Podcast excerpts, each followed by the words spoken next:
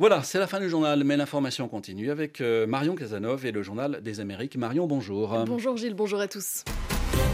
deux mille six cents déplacés en une semaine. En Haïti, les gangs continuent de semer la terreur autour de Port-au-Prince et l'insécurité aggrave les dysfonctionnements de la justice, déjà au ralenti à cause de la corruption, du manque de moyens.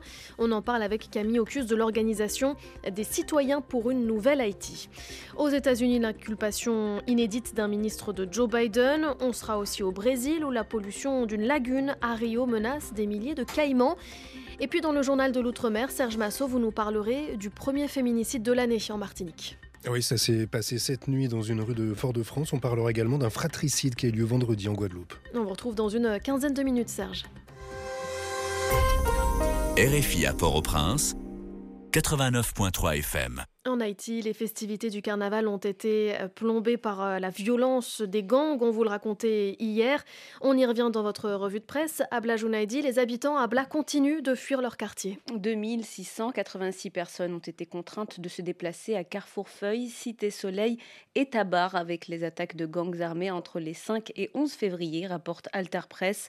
Les chiffres, ce sont ceux de l'Organisation internationale pour les migrations, l'O I M. La grande majorité sont réfugiés dans des familles d'accueil. Une centaine sont venues peupler la place Clercine à Tabar, déjà un refuge pour quatre cent quatre-vingts personnes fuyant les violences. D'autres se sont réfugiés dans un site nouvellement créé dans l'école Ramotte de Marin à Croix-des-Bouquets. La plupart, rappelle l'O I M cité par Alterpress, sont des femmes et des enfants. L'insécurité paralyse de nombreux secteurs de la vie quotidienne comme la justice. Elle fonctionne au ralenti à cause de la crise sécuritaire, mais aussi d'un manque de moyens, de personnel, de corruption. L'O C N H, l'organisation des citoyens pour une nouvelle Haïti, a fait un inventaire de tous ces dysfonctionnements avec aussi des recommandations pour l'améliorer. Interrogé par Arim Nippold, Camille Occius de l'O C N H évoque les défis auxquels est confrontée cette justice haïtienne. Pour les débuts de cette année, Euh, le système judiciaire haïtien fait face à de grands problèmes et surtout le pays confronte une crise multidimensionnelle. Donc le fait que euh, le pays confronte cette crise, et cette crise est politique, elle est économique, ça a un impact sur la justice. Pourriez-vous nous donner un exemple ? La justice est dysfonctionnelle, c'est parce que parfois les témoins ne peuvent pas aller Et, et au tribunal pour témoigner. Les juges ne peuvent pas aller au tribunal pour, pour et, et, et organiser et des assises. Donc, les personnels judiciaires en son ensemble se trouvent dans l'impossibilité pour aller et dans l'espace de travail parce que, à cause de l'insécurité, l'instabilité politique, donc, et c'est comme si le pays est dysfonctionnel. Et même pour la nomination et des juges, il faut deux étapes. Donc, dans un premier temps, il faut un travail de la part du pouvoir judiciaire et de l'autre côté, il faut un travail de la part du pouvoir exécutif. Ça pose problème parce que nous sommes dans un pays où le pouvoir exécutif n'est pas complet. C'est-à-dire, oui, nous avons un premier ministre, mais nous n'avons pas un président. Or, selon la procédure, il faut un président, un président pour la nomination des juges par arrêté présidentiel. Alors, autre problème que vous évoquez dans votre rapport, c'est tout simplement l'accès à la justice. Les Haïtiens ne sont pas jugés par des tribunaux compétents et impartiaux, écrivez-vous. Certains attendent des années avant de voir un juge. Oui, effectivement. Suivant notre rapport, et sur une population carcérale de neuf mille quatre cent quatre-vingts, donc il y a seulement mille quatre cent quatre-vingt-douze personnes condamnées. Et les autres sont en attente de jugement. Et c'est pour cela que nous avons dit qu'il y a un problème, c'est-à-dire la question de détention illégale et arbitraire que nous parlons en Haïti. Donc, il faut voir, il faut voir la gouvernance judiciaire.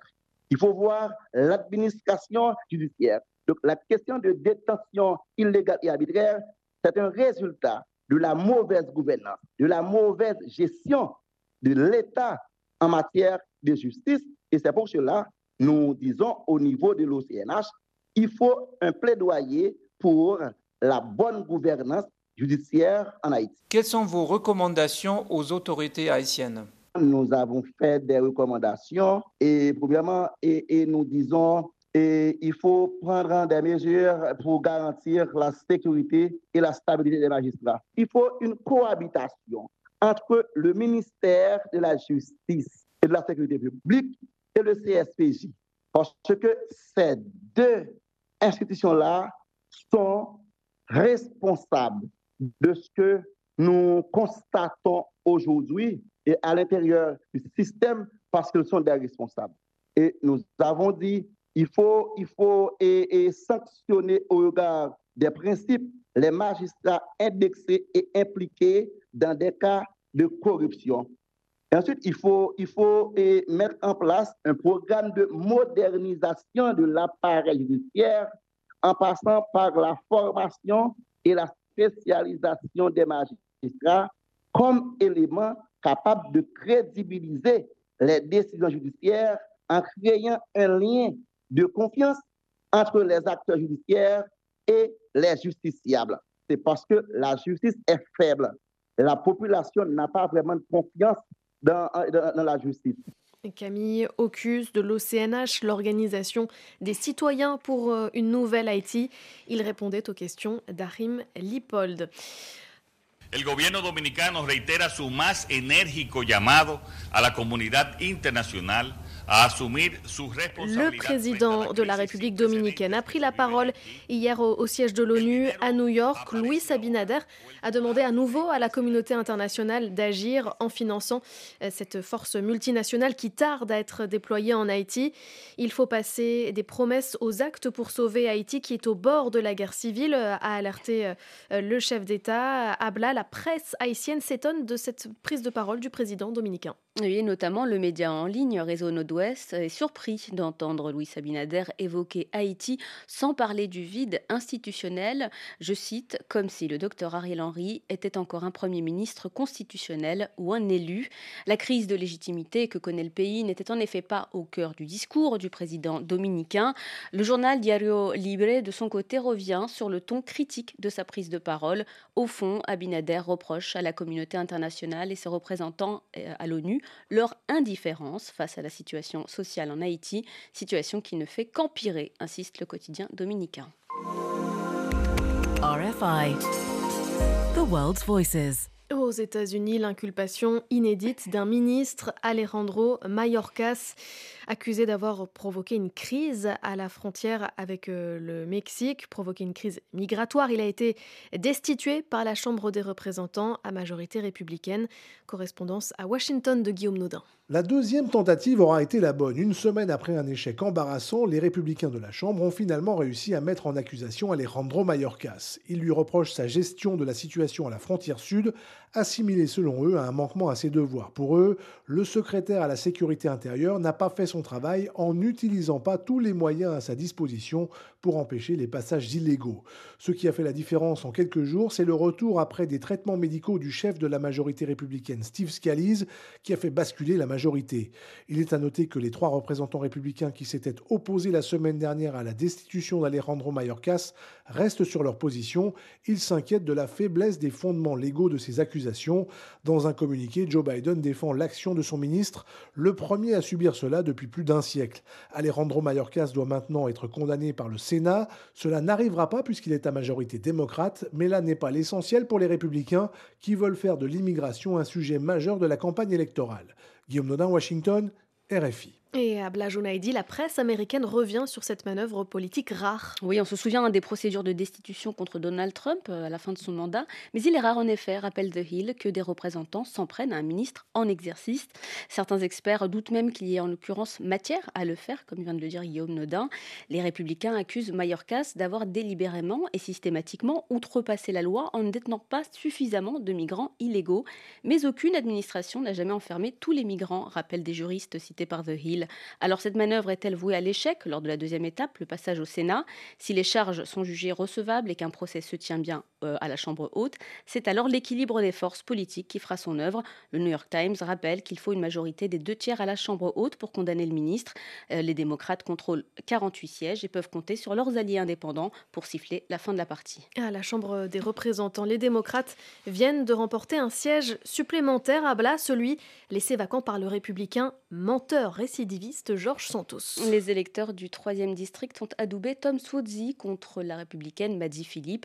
Et bien que l'élection puisse sembler être une simple course locale, tout le pays a suivi de près cette circonscription de la région de Long Island, estime U S A Today, car avec cette victoire de Tom Suozzi, les républicains auront moins de marge de manœuvre à la Chambre des représentants, deux cent dix-neuf contre deux cent treize pour les démocrates. Cela veut dire que les républicains ne pourront pas se permettre plus de deux défections dans leur rang pour faire passer des textes sans le soutien démocrate, souligne le quotidien.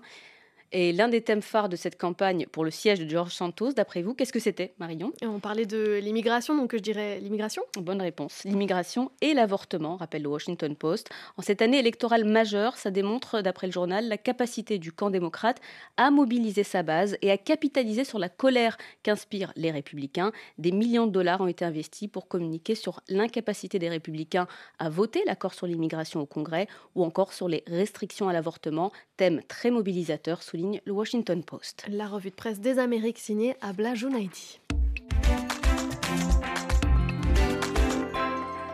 On part à présent dans la tentaculaire Rio, où la pollution menace toute une biodiversité, plus précisément dans la lagune de Jacarepaguá. Pardon. Les poissons s'y font rares et les reptiles sont aussi menacés. cinq mille caïmans à museau large y vivent. Leur habitat est menacé par les eaux usées qui s'y déversent, conséquence d'une urbanisation accélérée depuis les méga-événements qu'a accueilli la ville au début des années deux mille, avec la Coupe du Monde ou encore les Jeux Olympiques. Reportage sur place de Sarah Cozzolino.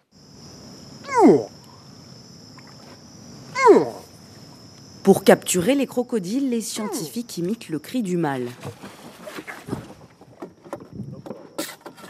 Ricardo Freitas et son coéquipier Felipe D'Otra profitent de la nuit pour pouvoir capturer les caïmans à museau large de Jacarepaguá. Après avoir repéré leurs yeux brillants à l'aide d'une lampe torche, ils s'approchent doucement de l'animal et l'attrapent à l'aide d'une corde au bout d'une perche.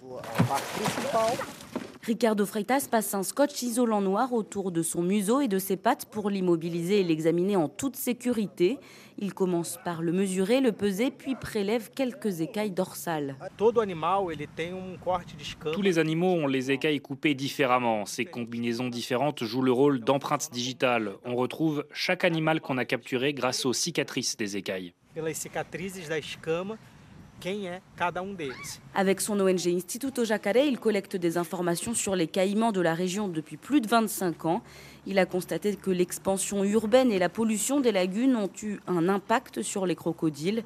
Le biologiste a notamment retrouvé des traces d'intoxication au mercure dans ses analyses. La diminution de femelles l'inquiète également. quatre-vingt-cinq pour cent des espèces capturées sont des mâles. Les jacarés ont une dépendance. La détermination du sexe des crocodiles dépend de la température d'incubation. Une température plus élevée provoque des naissances de crocodiles mâles. Mais en plus de la température, il faut aussi prendre en compte les matériaux en décomposition et l'excès de déchets toxiques qui empêchent la naissance de nouveaux caïmans. Malgré l'obscurité, on voit que l'eau qui nous entoure est verdâtre, l'odeur est pestilentielle.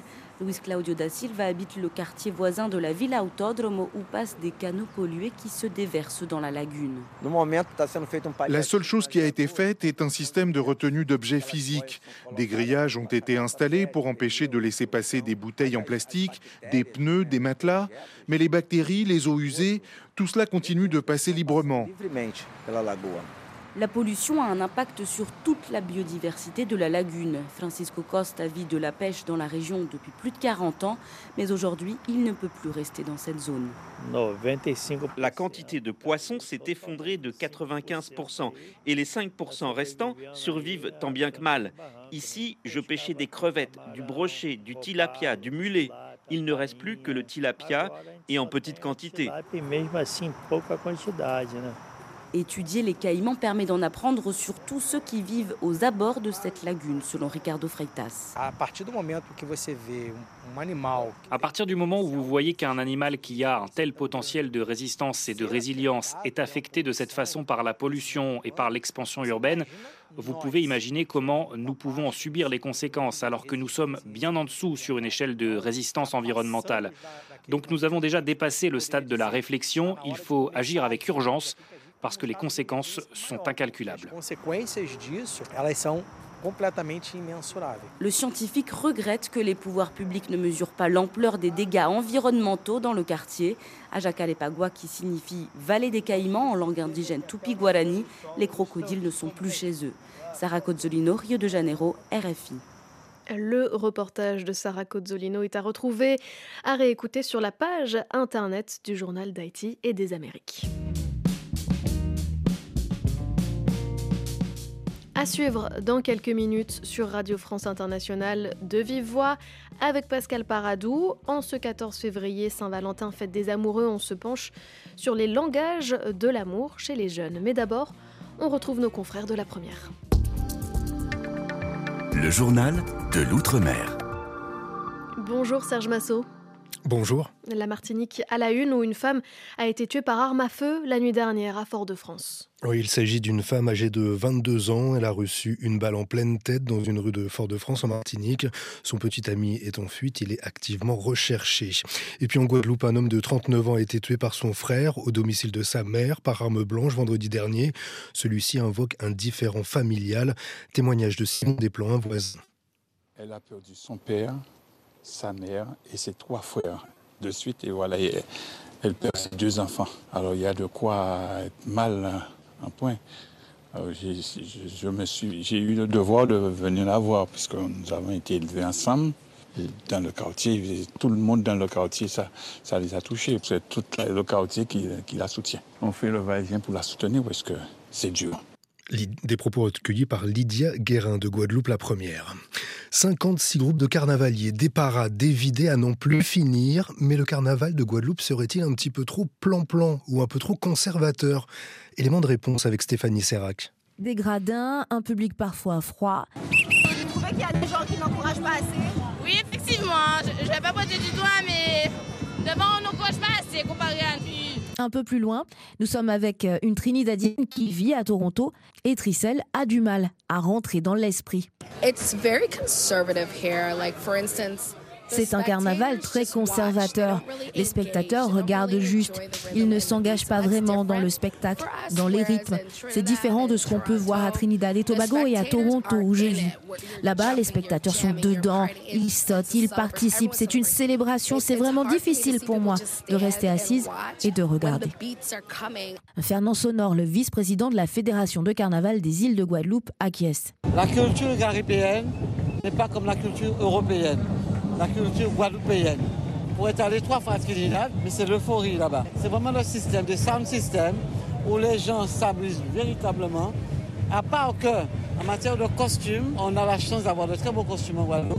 Tout cela n'a pas empêché le carnaval de Guadeloupe d'être désigné par un magazine le quatrième plus beau carnaval du monde. Les carnavaliers qui font face aujourd'hui à un dilemme. C'est aujourd'hui le mercredi décembre, mais c'est aussi la Saint-Valentin. Alors que choisir ? Compliqué. C'est très important de fêter la Saint-Valentin. En plus, cette année, ça tombe en plein carnaval. Mi-ange, mi-démon, quoi. On ne sait pas quoi faire. Donc, du coup, on va essayer de faire les deux. Le vidé commence à seize heures. Donc, avant seize heures, on est en mode Valentin. Après seize heures, on oublie tout. Les magasins sont ouverts jusqu'à midi trente. Donc, euh, voilà, il va falloir faire vite, tôt et précis le matin, quoi. Mon Dieu, mais non, mais si c'est pour ça, non, non, pas du tout. Déjà, j'ai pas de Valentin. Et en plus, non, moi, je suis dans mon vidé. Voilà, ou alors le vidé à deux, et comme ça tout est réglé. C'était des réactions recueillies par Pedro Monerville de Martinique la première. Bonne journée sur R F I. Merci Serge Massot et toutes nos excuses pour cette connexion parfois un peu compliquée. Retrouvez tous nos podcasts sur l'application R F I Pure Radio. C'est la fin de ce journal d'Haïti et des Amériques. Merci à Claude Batista qui était à la réalisation, Michael Ponge à la rédaction en chef. Et c'est aussi la fin d'R F I Midi, votre marathon d'actualité de la mi-journée. Dans quelques instants, vous retrouvez Pascal Paradou dans De Vive Voix. Excellente journée sur R F I.